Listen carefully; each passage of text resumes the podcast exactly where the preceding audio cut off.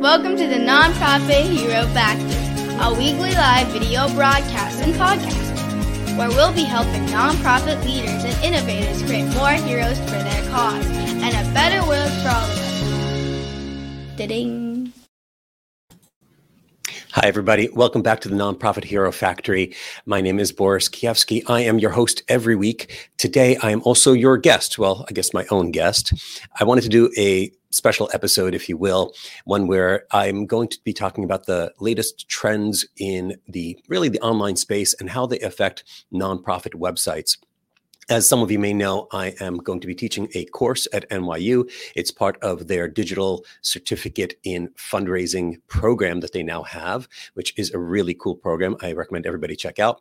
And starting February 2nd of this year, 2022, and hopefully then again some other semesters, I will be teaching how to develop high-impact websites for nonprofits, really rooted in storytelling, although also, of course, getting into some of the technology. But what is the strategy of building a website for a nonprofit that's going to have high conversion rates so that you don't lose that many visitors when they come to your website, and instead get them to take the actions you want them to take, the actions we all need them to take to create a better world for all of us. So I wanted to share a presentation that we recently did in promotion of the program. I did it with co-host Liz Nganzi, who is actually the creator of the program at NYU and a good friend of mine. We did it as a LinkedIn Live. It got some great reception and some really interesting questions. So I thought it would be wonderful to share it with all of you guys, my listeners. I am doing an on-screen presentation. So if you're watching this on my website or on YouTube, you can see the presentation. If not, you should head on over to NPHF, Nonprofit Hero Factory, .show. I should know my own website.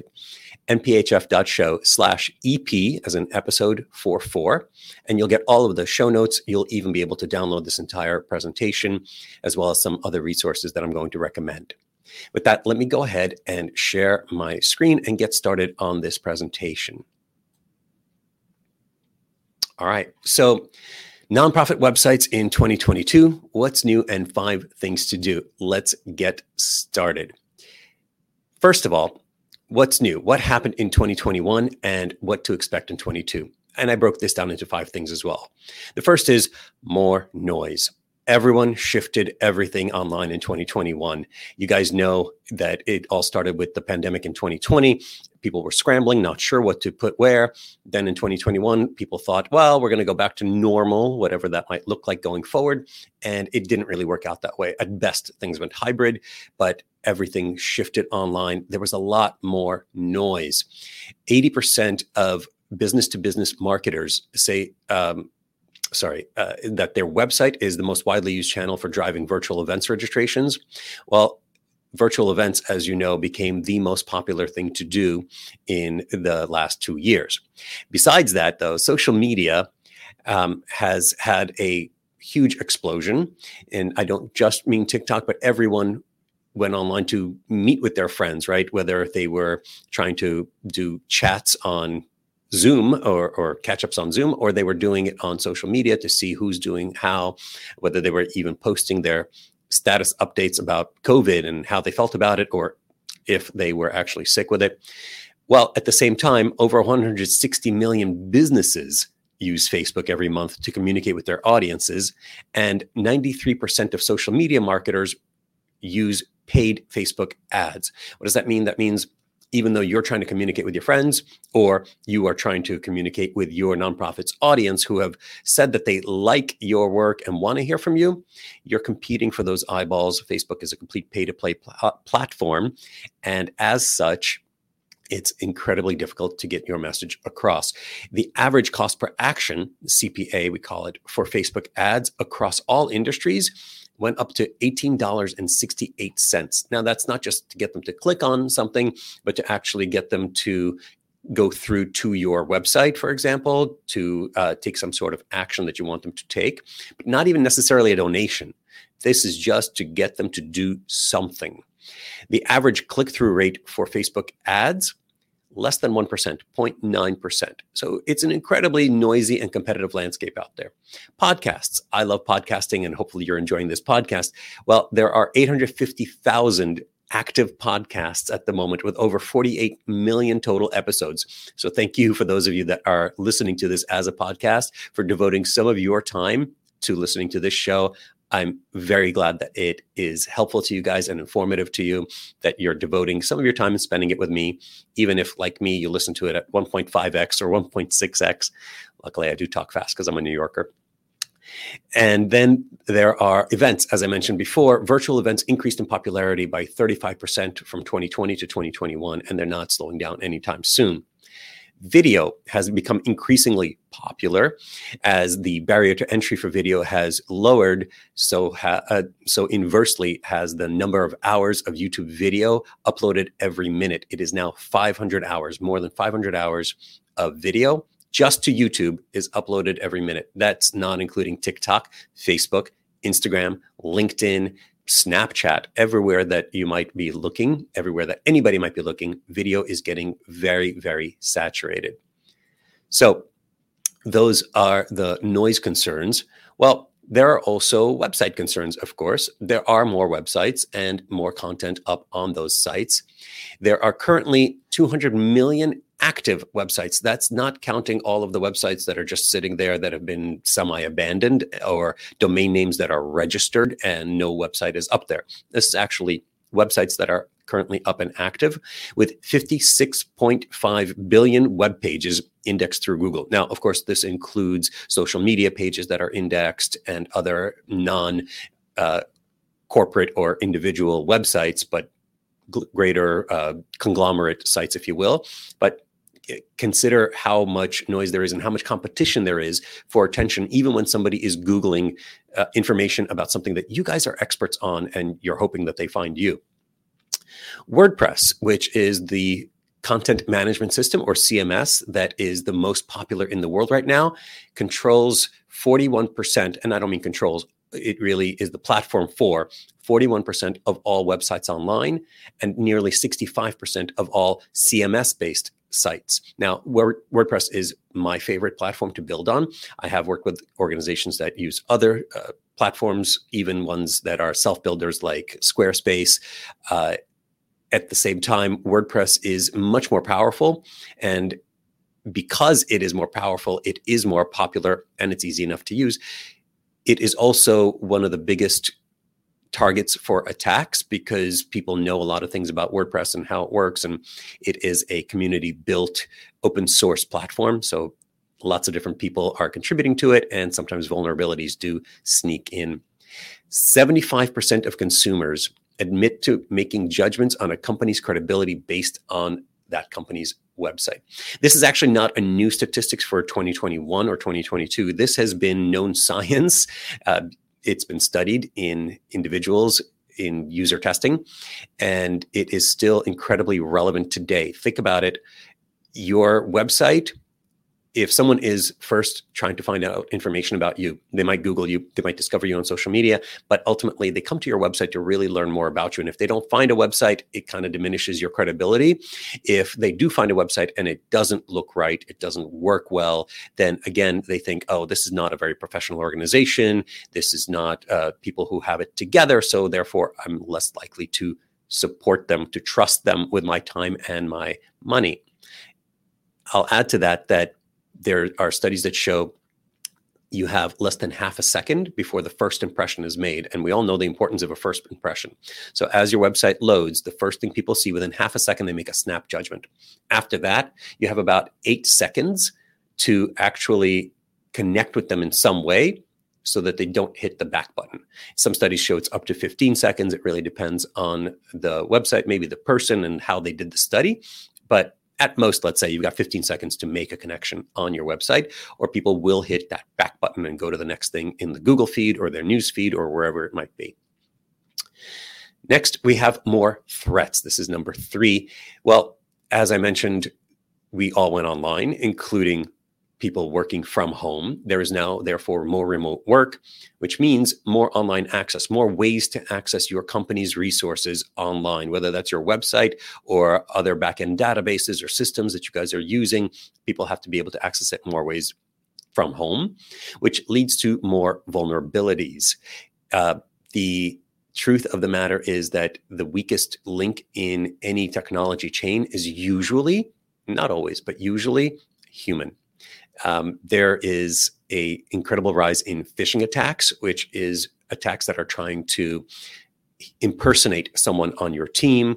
Maybe they've hacked your password. Maybe they have then logged into your email account and tried to impersonate you.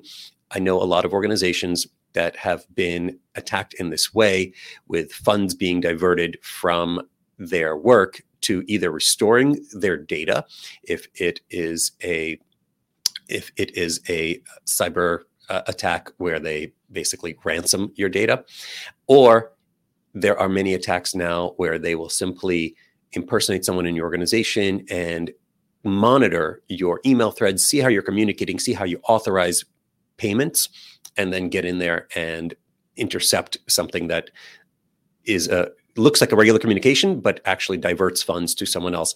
And when a nonprofit loses the trust of their supporters because they lost their hard-earned money or their data, it's really, really taxing on an organization.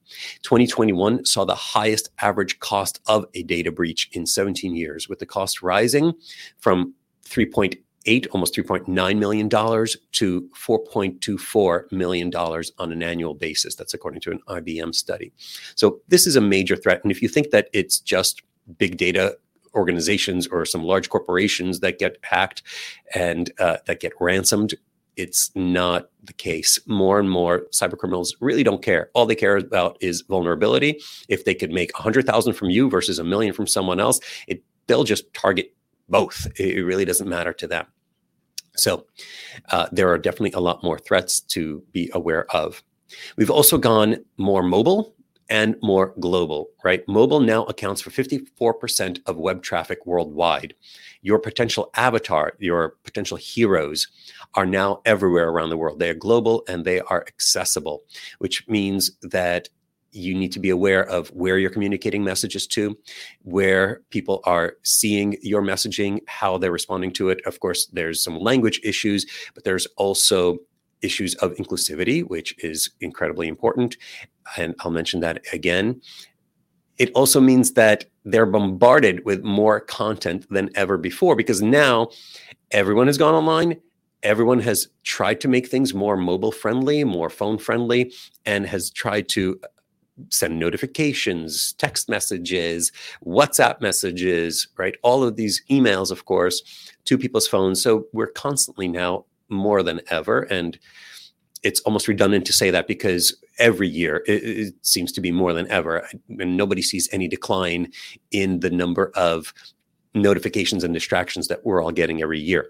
So it's just something to be aware of. And I'll talk a little bit about how to mitigate that in a few minutes. Number 5, nothing specific to do with websites, although it does tie in, but there is more crypto craziness, right? Crypto donations have skyrocketed. 45% of crypto owners donated $1,000 or more to charity in 2020, compared to 1/3 of all investors. The numbers for 2021 aren't fully in yet, but every indicator says that it has been an increase. For example, Crypto Giving Tuesday alone, which is done by The Giving Block, which I have a whole episode about. If you're interested, you could check out on the website or on YouTube, wherever you consume this podcast, on your podcast players, of course, with Alex from The Giving Block. And they sponsor an event called Giving Tuesday, Crypto Giving Tuesday, obviously not Giving Tuesday itself. And they raised $2.4 million in that one day, which was a 583% increase from the year before. So clearly that is a growing field. NFTs, non-fungible tokens, are dominating headlines. If you haven't heard about them, you've probably been trying to avoid them on purpose. A lot of people still don't understand them, but essentially you could think of an NFT as a certificate of ownership or a ticket to something. So it is not an actual physical object, and it does not register a copyright or anything like that, but it identifies you as the rights holder to a particular object. And it could be a work of art, it could be a course, it could be anything that is digital or even physical. Sometimes NFTs really confer rights to something that's physical out there. They are now a great way for artists to make money, for nonprofits to actually fundraise. And I'm happy to talk to you guys more about that if anyone's interested. I'm getting heavier and heavier into this world of blockchain technology because I think it's going to really, really impact the social sector as well. And it's already really starting to. All of that, cryptocurrency and NFTs are built on blockchains. And the blockchain is the foundation of what is being called Web3. So Web 1.0 was when anybody could put up a website, or most people could put up a website. Web 2.0 was when it wasn't just a website, but it was bi-directional communication with social media apps and things like that. Now we're moving to Web 3, which, if it works, will become a much more decentralized internet, a decentralized way of sharing information, of having access to certain things, including finance and including tickets and rights to things like NFTs confer. But we're really just at the beginning of what Web3 can offer us based on blockchain technology, which hopefully will also add some security, but honestly, it's probably going to open up new vulnerabilities as well. That's just how technology works. But crypto is a new avatar. And I don't mean crypto like the dog that is in the Superman cartoons. Of course, I'm talking about cryptocurrency. It has spawned a new avatar. It's millennials who are expressing elevated interest in both charitable giving, as we now know, and cryptocurrency investing. They are the largest group of cryptocurrency investors at the moment, and they feel a need to give back to social causes. So they are very much interested in organizations that will accept cryptocurrency in order to offset some of their gains in the realm of taxation by first donating to organizations that they care about. So something to very much be aware of. So if those are the five things that you guys need to know about the state of things in 2022, let's talk about five things that you should do in 2022 to respond to those and other elements of storytelling and technology currently evolving online. The first is to step up your storytelling. And by that, I mean, with all the noise, you have to tell better stories and be sure that they're targeted to the right avatars. Again, avatar is the term that I use for what other marketers will call target persona, but it's really the hero that you want to activate for your cause. And your storytelling includes, of course, your organizational storytelling and program storytelling. A lot of organizations have a tough time putting together their big picture story, especially if they do many different things. And I can understand that it feels difficult, but it is absolutely critical. Again, on your homepage, for example, there has to be some representation of your overall organization in some sort of a storytelling form. On your program pages and whenever you're communicating information about your programs, again, there needs to be a great story that will hook people in, your target heroes. It'll hook them in and drive them through your story, activate the hero inside of them, get them on that hero's journey.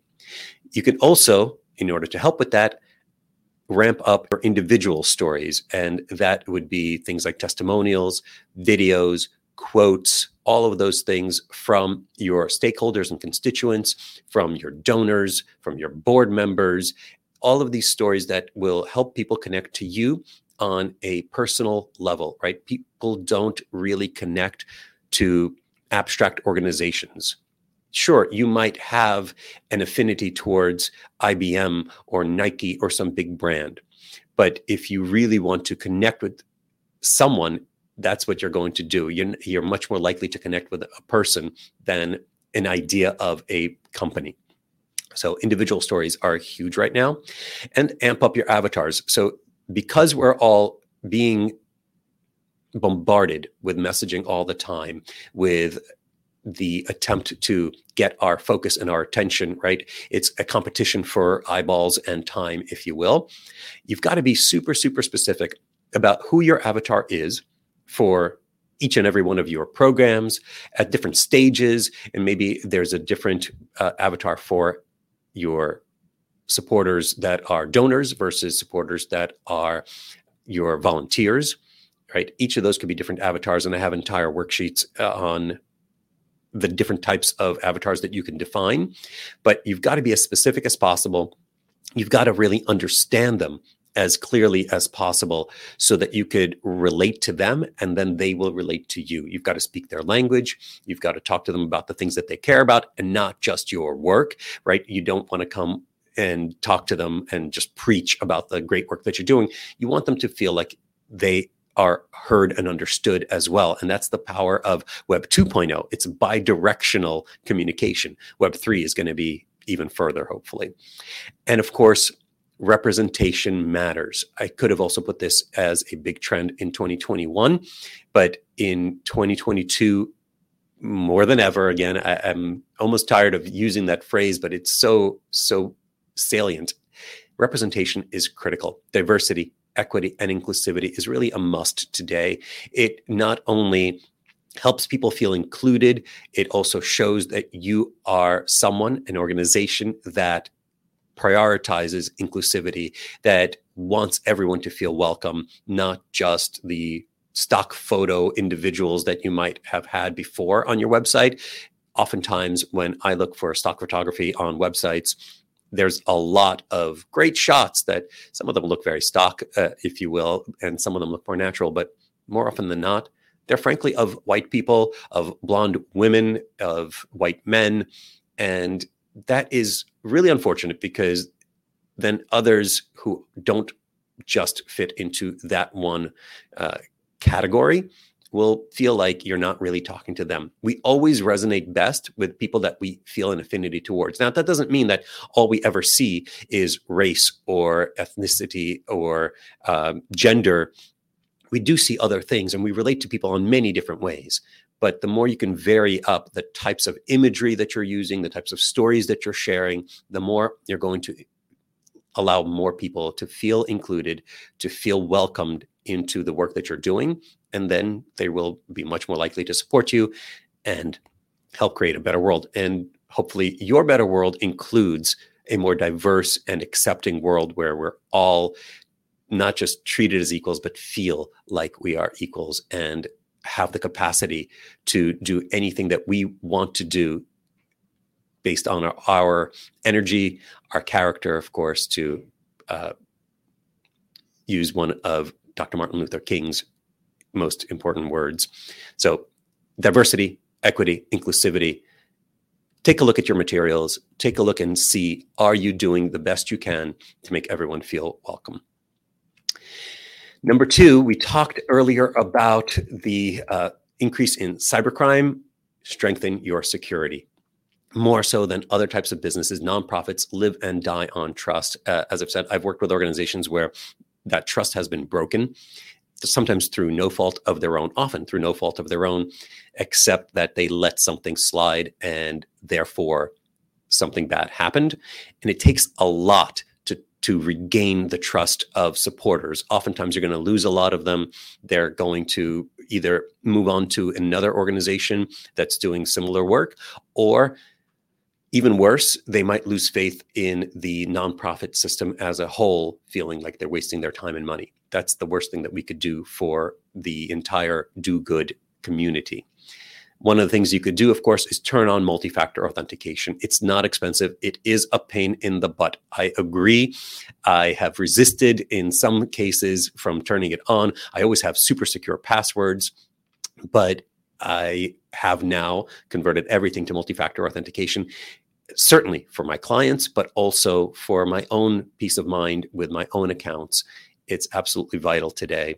Any roadblocks that you could put in the way of a hacker is going to discourage them much more than just a random password or something that they might encounter less security on another account, and therefore move on to them because they're going to also try to take the path of least resistance.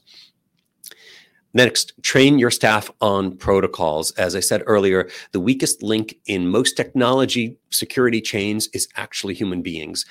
We are not naturally predisposed to understanding cybersecurity. We're not naturally predisposed to understanding security in general, but we could see it in the physical world. We know to lock our doors, at least most of us do in most communities.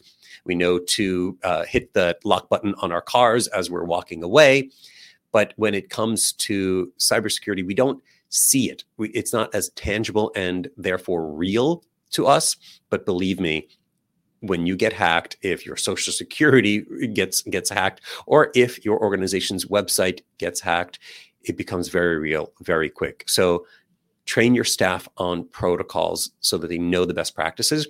And as I mentioned earlier, passwords are still one of the weakest entry points. I cringe when I am working with clients and they send me credentials to log into something, and I see that it's a very simple password, like their organization initials with the year that they're working. Well, guess what? There are a lot of very smart AI bots that will go in and they will plug in thousands of combinations of keywords and dates and numbers in a second to try to get access. And if you happen to have a password that's a combination of any of the most common terms that they know to try, you're going to get hacked, and you're going to get hacked quickly and not even know it. So most people don't want to use very complex passwords. If you use a password manager, and the one I use is KeePass, I'll link to it in the show notes for this as well. It's free, it's open source, it's very secure. All you have to do is remember one, preferably very complicated password, and then it'll generate for you all kinds of passwords. It'll even let you keep them associated with specific websites. You can then click and it'll open up the website for you. It'll populate the username and password for you. So you never have to even remember them. All you have to do is remember your one master password. I love KeePass. I'm not plugging it as this is the best tool out there. It's the best tool for me. Anything, though, is better than a spreadsheet or a piece of paper with your passwords on it. So use a password manager, whatever that might be. Then mobilify your message. This is number 3 in 5 things to do. Okay. As I said before, your avatars are everywhere. Your stories reach them on their phones before anywhere else. So a few years ago, it was all about mobile-friendly design, where you wanted your website to look good on a mobile device, but you were first using desktop to create the website, and it looked best on website. Well, now 54%, I think, of all internet traffic is on phones. Not only that, most discovery is on phones. So the first time that they're going to find out about you or something that you want them to see is going to be scrolling through Facebook or LinkedIn or TikTok or whatever it might be on their phones. They're going to click through, hopefully, if you're telling a great story and telling them something that they're talking to them about, something they're interested in, piquing their curiosity, and they want to learn more. They're going to click through. If they click through and reach a website that is not great looking on mobile, they're going to say, maybe I'll come back when I'm on my computer later, or they're just going to go back and forget about it. Either way, you've lost a potential hero. You've lost a potential action of support that you worked hard to get. So today, it really should be mobile first, even if most of your donations still come on desktop, and they do. Today, still most donations come through desktop. That might be because it's still too difficult to donate on mobile. So think about what you can do to make that mobile experience easier. Design for mobile first. And in line with video and mobile, create vertical video. So I am a recovering actor and filmmaker. I've always been taught, make landscape 16:9 is the standard high definition aspect ratio, make landscape video. And I still do. This episode right now is being filmed in landscape in 16:9 format. However, on social media, I'm then going to reformat some of this video into vertical, into square, so that I could put it on Instagram and some other platforms, Facebook even, where people are going to be able to consume it in a more mobile-friendly format. You can, though, go straight to vertical video at this point. If your messaging is more personal and direct, you can just start on TikTok or start on Instagram video and get your message recorded there and then adapt it for other platforms from there. So really think about vertical video as your, if not primary, then a secondary must for your work. Number 4, simplify support. So I still unfortunately see a lot of organizations limiting the experience, limiting the ways that I can support them. For example, you might not be accepting cryptocurrency still. You might require people to jump through several hoops to fill out a lot of information. Make it as simple as possible. The donor is always right, so let them support you however they want, when they want, from whatever device they want, right? We're on mobile first. Make it as easy as possible to click a button, and all the other elements are filled in for you as easily as possible for the donor, so that they could take action quickly, or team up with a platform that'll let you do it in a very simple way. Even text to give, that is still working today. So be as accessible from a supporter perspective as possible. Remove all friction. Take out any additional steps that people have to make that are not absolutely necessary. It's much better to follow up with somebody afterwards than to ask them too many questions and lose their information beforehand, lose their donation beforehand. There is a common now known aspect of psychology that comes from behavioral economics and behavioral science as a whole, that the best way to get somebody to take action is not actually to reward them for it or to threaten them into doing it, but it's actually to remove as much friction as possible so that they are defaulted into it. So assuming they don't object to it, they will just do it. This has been incredibly helpful in all kinds of situations. Governments have adopted this strategy. Employers have adopted this strategy to get people to save more money. So it can really be used for good. And I encourage you guys to do as much of that as possible. Look at what are the roadblocks or hurdles that people are facing before they can take the actions that we want them to take, and remove as much as possible. And reassure with social proof. Again, there's a lot of noise out there. There's a lot of scams out there today, right? People are spamming us with all kinds of offers, and they're attempting to not just get our attention, but also to trick us. So one way to help reassure people is with social proof, which is in the forms of testimonials, which is in the forms of accreditations that you might have, awards that you may have won. Make sure that those are, if not front and center, at least just off to the side, so that if you've got my attention, I'm reading the story, I'm following along, I can then see, oh, there's someone who has done this before me, meaning another supporter or another client perhaps, who has gone through this process and become a hero with the help of the work that this organization, your organization, is doing. So reassure me with as much social proof as you can. And as I said earlier, accommodate cryptocurrency. It's not that difficult today. As I mentioned before, The Giving Block is a great company that's making this as easy as possible. You don't need to use them. There are plenty of other ways that you could do it, including just setting up your own wallets. It requires a little more technical knowledge, but honestly, it's not that difficult. You can do it, and then start accepting donations directly and addressing them like you would any other donation of stock or similar assets. It's not considered a financial donation at this point, because cryptocurrency is considered an investment vehicle right now. And then create more calls to action. Give your audience more opportunities to become heroes for your cause. This is the fifth and final thing that I have to say you need to be doing on your website, and really everywhere, but on your website in 2022. The number one place where you're going to convert your avatars into heroes is your website, because there's fewest distractions. There are fewer things tugging at them in different directions. You have the best chance of telling your best narrative and giving them value before they even think about donating, before you even ask them to donate or take some kind of action. So you've done all the work to drive them to your website. Now give them as many opportunities as possible to become heroes for your cause. And by that, I don't mean overwhelm them. Don't give them 1 million different options.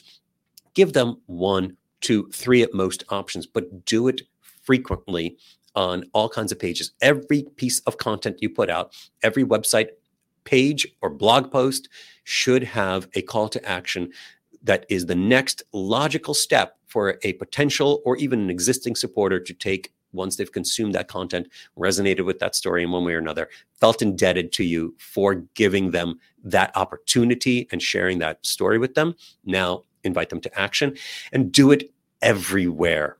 As I said, on every single post that you have, on every single piece of content you put out on social media, there should be some sort of a next step they should take. Now, that doesn't mean that every photo you share should say, now donate.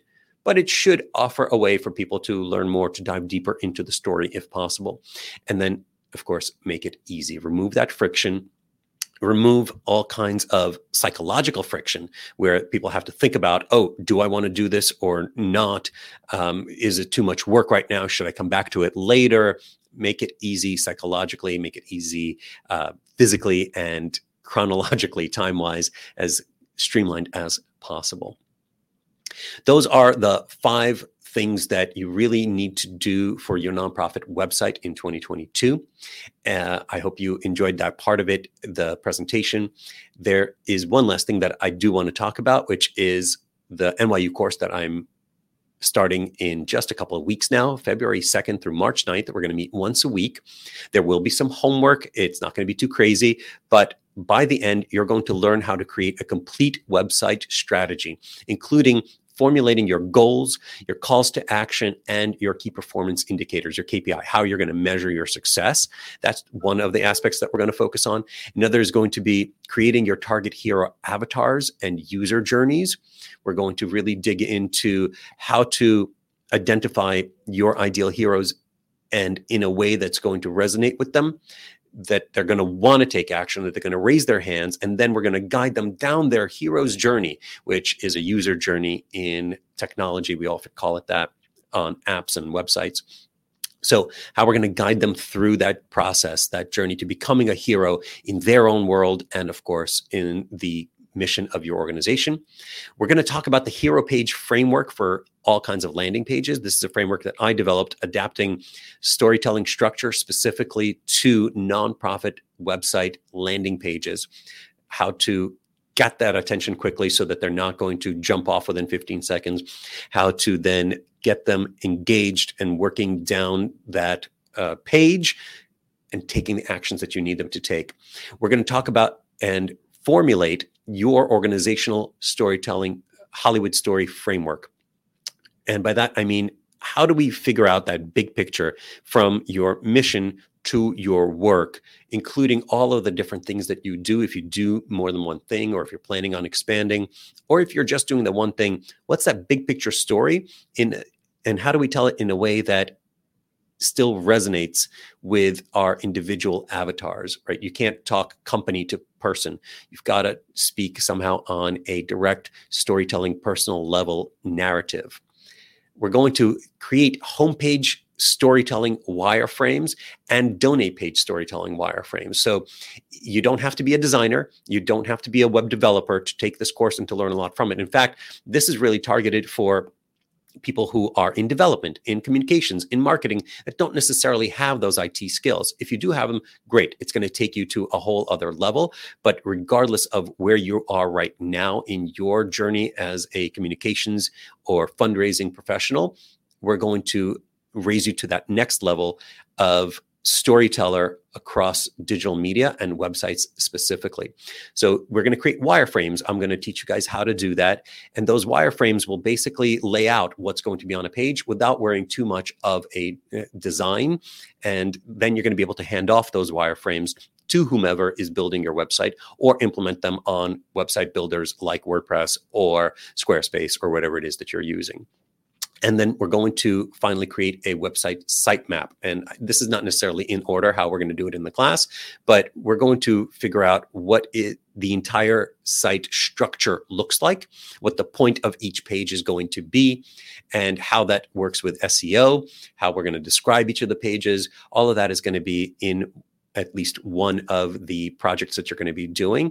By the end of the course, by March 9th, you're going to have a strategic plan for a nonprofit website, whether you're currently working with an organization and want to work on their site, or you are considering working with an organization, or you just want to go out on your own and start doing some of this kind of work.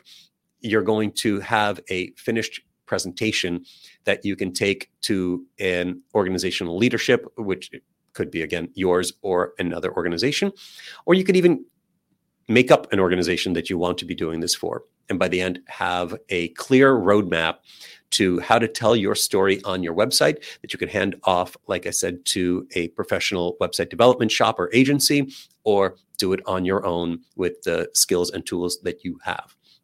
That's it. That's the entire pitch for the course. If you're interested, you could go to .orgstrategy.com/NYU, New York University, and that'll redirect you actually directly to NYU's page where you could learn more about the program and enroll if you wish. On the screen right now, for those of you watching, is the QR code to take you to that page. If you are not watching right now and are listening on your podcast, thank you again for spending your time with me today. You can head over to NPHF, standing for Nonprofit Hero Factory.com/EP44 to get all of these show notes and all of these links right on the screen, and make it easy for you to, of course, take action on all the things that we're talking about today. Let me stop sharing my screen. And thank you again for joining me today for this special episode. I hope you learned some things, some practical tips and advice on what you could do with your organization's website this coming year to take advantage of the trends and what's happening out there in the world so that you can better tell your stories, communicate with your ideal avatars, and, of course, get them to take the actions you need to become heroes for your cause and create a better world for all of us. We'll be back next week with another guest that's going to share their knowledge on how to do better. I believe next week we're going to be talking about email onboarding sequences, actually. That's what we've got planned. So be sure to tune in for that one. It's a very important topic. Until then, thank you again for joining me. If you like this show, please, please, please, this is my call to action for you. Leave us a review on iTunes or your favorite platform, wherever you're consuming this content, so that more nonprofit professionals can discover this show and learn from experts, not just me, of course, on how they can do more and have a greater impact on the world. Bye-bye, everybody. Thank you all for watching and listening to the Nonprofit Hero Factory. We hope this episode has given you some ideas and strategies for creating more heroes for your cause and a better world for all of us. Please be sure to subscribe to this show on YouTube, Facebook, iTunes, Spotify, or your favorite podcast platform. And let us know what you think by leaving a review.